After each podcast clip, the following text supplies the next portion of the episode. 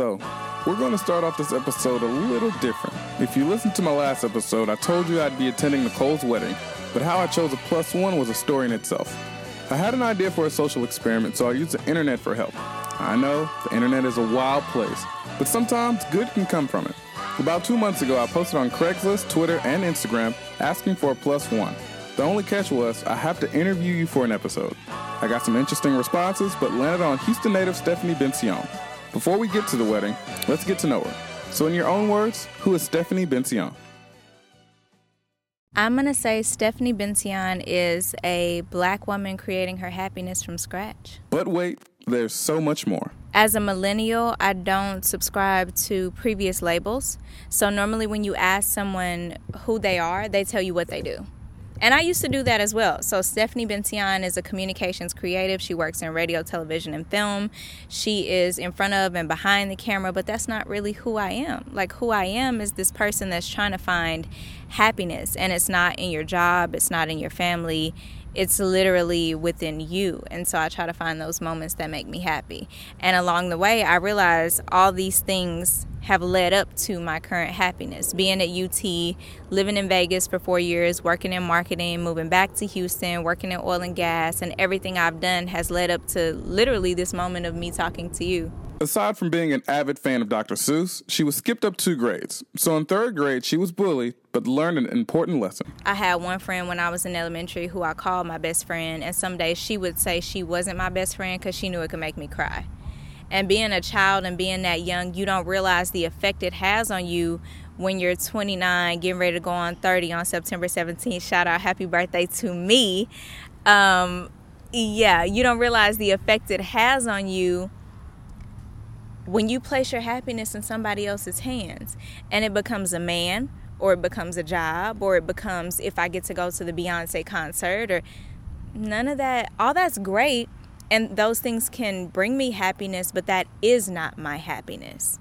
So it's yeah, it's a process. And as far as telling my mom, she knew some stuff was going on. But I feel like if she had known the full gambit, she would have came charging in and that would have made things worse for me. She matriculated through Ryan Middle School and in 2004, when she was a student at Jack Yates High School, she was getting ill and needed answers. At the time that I was diagnosed, doctors didn't even believe you could have Crohn's and ulcerative colitis. They thought it was one or the other. And all we knew was that I kept getting sick. And it took my mama acting a fool for them to actually figure out what was wrong with me because nobody had answers. So I kept getting bounced around from doctor to doctor to doctor. And finally, we found Dr. Garland Gossett in Houston. And he said, and my mama really acted up. And she was like, I'm not leaving here until you figure out what's wrong with my baby. And Dr. Gossett was like, I'm going to figure it out. And they figured out it was Crohn's finally. But back then, there weren't a lot of treatments actually. So I started on medications and I was taking 17 pills a day. Some you had to take every 24 hours, some every two hours, some every six hours. And I was on bed rest because I was five, four, and 61 pounds. So it's basically nothing, right? Your dog probably made, weighs more than that. And um, taking all those pills, and I couldn't do anything. And I remember like crawling to the bathroom. I remember my mom dancing for me if I could finish like a whole packet of instant oatmeal it was very serious. And now I've had this for 14 years, a little longer, and I'm healthy. It took me getting an ostomy, which is a surgery where they cut out your intestines and reroute them. And you guys can Google ostomy and figure out what that is. But it took me getting an ostomy to get my health back, and I thought it was going to be the worst thing ever that happened. And it really was one of the best things that's ever happened to me. And I could say Crohn's is a bad thing, but there are things that have happened to me and things that I've learned that I would not have gone through without this disease, and I'm thankful. Another lesson she had to learn finishing college when just about everyone is telling you to quit. The thing that sticks out in my mind is finishing college. And without Crohn's, I would have done it anyway, but it made me realize I could literally do anything I set my mind to. So at UT, the greatest college of all time, um, first semester, I was on the dean's list and I was so proud of it. Every other semester, I got sick in some form. And it got to be my junior year, and I was on like the student disability list, so I had the handicap parking sticker. And I would park in front of class, hobble myself into class. The teachers knew I was on disability, so I could leave and go to the restroom as much as I needed to. And then I would go back into class. So basically, I've missed the whole class because I'm back and forth to the restroom. I would go back and sleep in my car until I had enough strength to make it back to my apartment. And that was my entire existence for like a year. And I didn't want to tell anybody, and my roommate knew, and she would just bring me Gatorade and soup. That was pretty much the only thing I could eat. I was really bad off everybody told me to quit. My mama said, "Oh no, you coming home." My counselor said, "Well, maybe you can go get well and then finish." My doctor said, "Definitely come home." My dad was the only person that was like, "Do you think you can finish?" And I was like, "Daddy, probably not, but it don't matter what y'all talking about. I'm staying." I don't want to stop going to school because everybody I knew that stopped going to school never went back. And so I pushed really hard, and that year I finished and I graduated and I got better and I was so happy. But anything that happens to me, I'm like, you're not Crohn's disease though. I don't care if tomorrow somebody tried to attack me. If I could beat Crohn's disease, I can beat anything. Something attacking my body from the inside out, making my entire self foreign to me. I cannot control myself. I can't control my sickness or any of that, but if I could beat that, I could really do anything. I, I truly believe that. After graduation, she moved to Las Vegas, and four years later, it was back to Houston. In between those two stops, she had a few hospital visits, one requiring emergency surgery, but she pushed through. She explained what it's like possibly being minutes or even seconds away from death. It is very slow. It is, I don't even know why I'm laughing because it's not funny, but it's so slow. Every day, it's agonizing because you can't get up, you can't get any sleep. Somebody's coming to check your vitals, somebody's coming to give you meds that you didn't ask for, and I'm very active in my care. So every person that walks in my room, don't talk to my mama, talk to me. You can still talk to her, but even though I'm younger, talk to me. I want to know every medicine that's going in my body. Y'all not gonna have me coked out by the time I leave here. Um, so I was very active in my care, but it's tiring. And being faced with death yourself, I have a very weird relationship with death. I don't feel like death is a bad thing. I think it is literally the next step. Going to funerals and stuff, I don't look at that. Of course, you're going to be sad. Somebody's not with you anymore. And I haven't been to a, a, ton of funerals, but I just have a different relationship with death now. I just honestly, I've written poems about it. I just feel like death was sitting next to me. Even with all she's been through, she can look back on what she's accomplished and smile. But still, there's something always in the back of her mind. Everything I want to do, I've done, which is very exciting. I have been a national slam poet. That's one of the things I created was a space for myself on that team, the Houston VIP Slam team here in the city. I've went I've gone to nationals with them twice. And um, the third year, I decided to take a step back. I used to have a YouTube show called The Steffi B Show, like this one, similar, just interviewing people about their lives. Um, I do websites now. So if you need a website, hit your girl up. And I've done copywriting. Like if you had gone on the Monte Carlo website, I wrote all the words on the website. All that very corny copy that makes you want to come to the hotel, that was me. I just, whatever I'm doing in the moment. And sometimes I do so much I don't look back. And that's one thing my dad always told me like write the stuff down that you're doing cuz I don't think you realize how much you do. And I'll write down everything I did in a quarter. I do this every 3 months. I write down everything I did for the past 3 months and then I'm like, "Damn, you a boss?" Like I like that kind of stuff to look back and realize that you've done way more than you realize and it pushes you forward versus feeling like, oh, what have I done? Because it's, it's really the social media age. We look at things and then we forget what we just looked at. So I go back and I revisit. Through her chronic illness and some unforgettable experiences, she's learned to cut through indecision and fear. Because the reality about having a chronic illness and Crohn's disease and colitis are both chronic illnesses, they could come back at any point.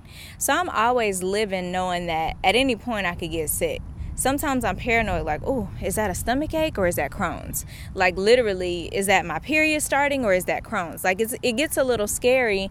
So I don't wake up every day with that thought. But when something happens that becomes an obstacle for me or that's adversity to me, that's when I have that thought. When something's really difficult, like even with men, men can be difficult and I will look at a man and have this thought in my head like, oh, but you not Crohn's disease. and it will snap me back to reality. So I know this is a choice also. You get to ch- let me tell you people something out there, okay? You get to choose. When you have a chronic illness or something befalls you that you cannot control, you got to deal with that regardless. It doesn't matter what you were doing, that will steal your your energy, it will sap your joy, it will sap your life from you very slowly. But if you worried about something that you can control, you have the power of choice. You get to wake up every day and choose, and you feel like you're stuck in it because of society or because of expectation or because of whatever it is that's stopping you. Man, that's why I said I'm building my happiness from scratch. No, I don't work in corporate America anymore. I'm happy about that. If I get a job in corporate America with the right company, I will be happy about that. People stay stuck in these dead end jobs because they think they're supposed to. They stay stuck in relationships that are going nowhere because they feel like they don't have a choice. Let me tell you what's not having a choice. What's not having a choice is having to go to the bathroom in a public place. And I'm not saying go to the bathroom in a public restroom. No, I'm saying like having to go on the side of the road because you can't make it to the restroom. Like, that's the most embarrassing thing that's ever happened to me in life, and I didn't have a choice. So, if you have a choice, make the decision. What are you afraid of? I know what you're afraid of. Do it anyway. That's what I'm saying. I've been there before when you think you, oh, I don't want to ask that guy out. Oh, I don't want to. Girl, shut up. And I mean boys too. Girl, shut up. Like, live your life. She knows it's easier said than done, but when your happiness matters, she decided to put herself first. Yes, and I want to be realistic. I still have anxiety about some things. You're afraid of how things are going to turn out, for sure. You don't know if you're making the right decision sometimes. You don't know what's on the other side. But as long as you have another side, as long as you're still breathing, you can change things. And I've done some very difficult things in my life. Like I've had conversations with my family where I'm like, I don't like the way things are going. I'm gonna step back from y'all for a minute. When have you ever heard that in a black family? Not ever. But when I think about my happiness, it seems selfish, but I prioritize myself over everybody else. Because the thing about it is, you give your life, you give your service. I've done so many things for people, and at the end of it, you realize, well, where was I in the middle of this? And I guarantee you, if you don't do it, somebody else will. It will get figured out. So prioritize yourself and your happiness. Now that don't mean walk around within reason, right? I would say don't walk around being mean and rude to people, but definitely put yourself first. I think that's important. Because when you put yourself first, guess what it'll teach other people? To put you first. It's just the truth. I've lived it both ways. I've lived it with everybody else on a pedestal, and I've lived it with myself being number one. And I much prefer the latter. And that is who I chose to be my plus one for Jackie and Nicole's wedding. And like everyone featured on the podcast, they have a heck of a story to tell. Coming up after the break, the wedding. Stay tuned.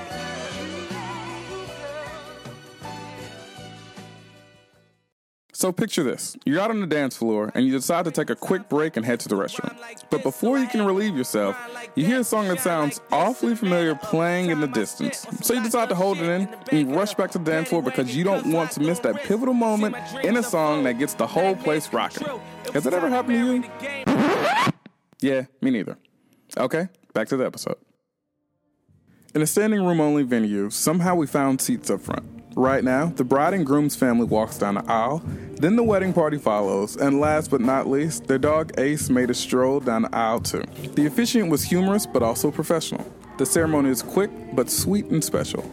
And before we knew it, we were all looking at Mr. and Mrs. Jackie Christian. While walking to the reception, I run into some friends and we all sit down and get acquainted. While sitting down, we hear Purple Rain being played on the acoustic guitar. Then this happens. Where were you when you found out when Prince died? I don't remember. But I remember where I was when I found out Michael Jackson died. That wasn't the question, but thank you anyway. so. Let me tell you why.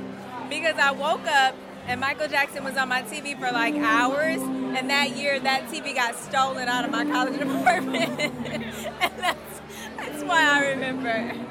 Okay, so about Prince. Um, Prince is awesome. Um, that is correct. Um, I named my car after Prince because I got it the day he died. But also, I have two names for my car Prince and the Prius formerly known as Prince. So. Aw. Okay, so let me ask you a question. Did your prince ever ride his bodyguard's back? No. Did you know that about Prince? No. Look it up. There's video. Oh wait, I saw a video. You talking about the one? It was like a it was a performance with like him, Michael Jackson, and I think James Brown. No. Okay. Totally separate night, Okay. and he jumped on his bodyguard's back and rode him like a horsey through the crowd. It was amazing. I got one for you. Yes. Have you ever seen that performance where it was like VH1 Rock Honors, and they perform "My Guitar Gently Weeps"? Well, "My Guitar Gently Weeps," and Prince kills his solo. He throws up the guitar. The guitar never comes down. I believe you. I'm not joking with you. I totally I'll pull up the YouTube video right now. It never comes down. you. Go. I don't know. I have no idea where it Into went. the heavens. If I could be like any inanimate object, I would totally be Prince's guitar. Prince is the only man that could date me and you in a pair of high heels. Prince could steal my girlfriend in high heels, and I would not be mad. It would be amazing. You would be so thankful, and your girlfriend would come back to you with a whole new set of skills. You know what? Okay, we're gonna stop that right there. I'm just letting you know, Apollonia got some skills. So does Vanity. Confession. I want to go to Minneapolis just so I can baptize myself in the waters of Lake Minnetonka. Lake Minnetonka. I'm not joking with you. I'm serious. You should. That's like a life goal. That's a worthy trip, actually. And not to mention, Prince was excellent at basketball He really was. and pancakes. you knew that was coming. You knew that was coming. I didn't. I didn't see that one coming, but that was a good one. Yeah. By now, the bride and groom enter and have their first dance together as a married couple. After the father daughter dance and mother son dance, we ate, and as the DJ played Michael Jackson, What is your favorite Michael Jackson song? I'm gonna go with Off the Wall. Man in the Mirror. I gotta go with Thriller, but I gotta go with the full Thriller movie experience. First of all, that wasn't the question. The question was song, not theater experience. So, what's your You know favorite what? song? I've listened to your podcast, and you're not this aggressive with anyone else. I like a scream with Janet.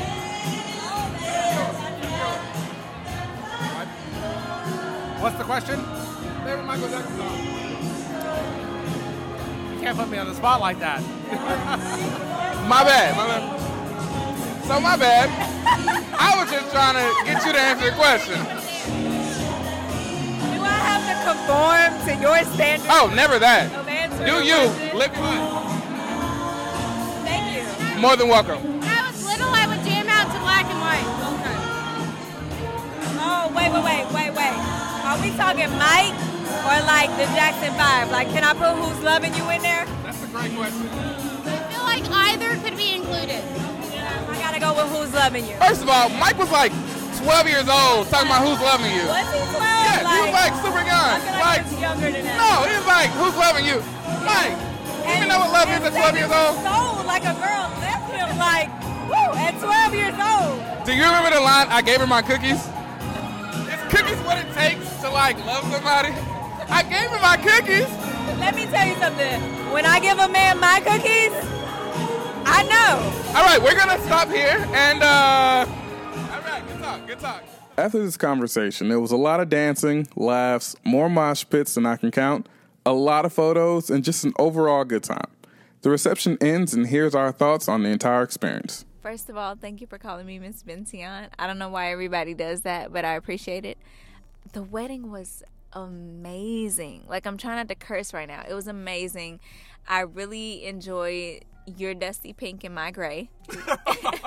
we matched today and the wedding was so much fun. Like the ceremony was beautiful. I love that they had the family pray for the couple. Like they didn't know that was gonna happen and it was really beautiful. And um I really enjoyed the reception. We danced all night long. We were the only two people on the dance floor at first. Let me tell y'all, we tore it up, okay? We tore it up. Please stop making that DJ horn. He's been doing that all night. I'll give you that. But it was really fun. It was a beautiful open bar. The food was delicious. I tried poke for the first time and it was very good. I thought I was just gonna eat pizza, but that poke was on point. Thank you very much. Thank you, Rich, for inviting me. Yeah, no problem. Thanks for coming. Um, but also thank you for answering the call as well. So uh, yeah, thank you. Um, anything else? Uh, the reception was a lot of fun. Uh, I can't remember if I've ever heard Travis Scott at a reception, but there's a lot of Travis Scott, and it was really great. Travis Scott. Yeah, they had a lot of Travis Scott. I haven't even listened to Astroworld yet, but I felt the vibe in the room. And what I really appreciated was you were in the mosh pit, but not in the mosh pit at the same time. You were like, I'm going to participate, but not so much that I alienate my plus one. And so that was a lot of fun as well. So what's wild is that Jackie hit me up before. He was like, "Hey, I need you to turn it up." But they were so turned. I didn't really need to be on 12, 13, 14, 15. They were good. I was a nice accessory. And you know what? I'm fine with that. Yeah. Um, I had fun with them, but I also had fun with my plus one. It was a good time. But clearly, Jackie and Nicole really appreciate you. Like, not only did they both come and spend time with you and talk about you and like introduce me as your plus one, and it was really fun, but both their parents. Did you notice that? Like both their parents were like, "Oh, I know you. You're the dodgeball guy. I've heard so many stories about you." And literally, a bridesmaid took our picture and was like, "Oh, I know you. You're the dodgeball guy." And I'm like, "Oh, I'm with the dodgeball guy." like, I felt very special. I'm not athletic at all, but I will cheer for the dodgeball team. Also, let me just point out, I requested Will Smith for the dodgeball team for Maggie and Amanda, and DJ Young Streets played the Fresh Prince of Bel Air theme song for us, and I thought it was Oh. amazing. He did give us a quick shout out. I was wondering where that came from. So was- thank you. It was me. I- Looking out. All right, plus one up top. High five. Hey, All right. I did that. Good talk. All right. Well, uh, thank you. This was great. And uh, I think that's it for now. Ladies and gentlemen, Stephanie Bension. If you'd like to reach out to Stephanie, I'll have her info in the episode description. Special thanks to everyone who reached out, but a special shout out to Amber Williams, Josh Roberson, Sean Knight, DJ Youngstreets, Maggie Brown, Amanda and Sean Johnson, and Nicole and Jackie Christian. This episode would not have been possible without y'all. It was a load of fun and a perfect way to close out the summer. Our music is by Mark Henry Beats, and our image is by Evan White. Be sure to follow us on Twitter at TPYMPod, on Instagram at The People You Meet Pod, where I'll also post some photos and videos, and The People You Meet podcast on Facebook. If you like this episode or any others, be sure to leave a five star review and tell a friend. We can be found on iTunes, Google Play, and SoundCloud. I'm your host, Richard White, and thank you for listening. Until next time, be safe and be great.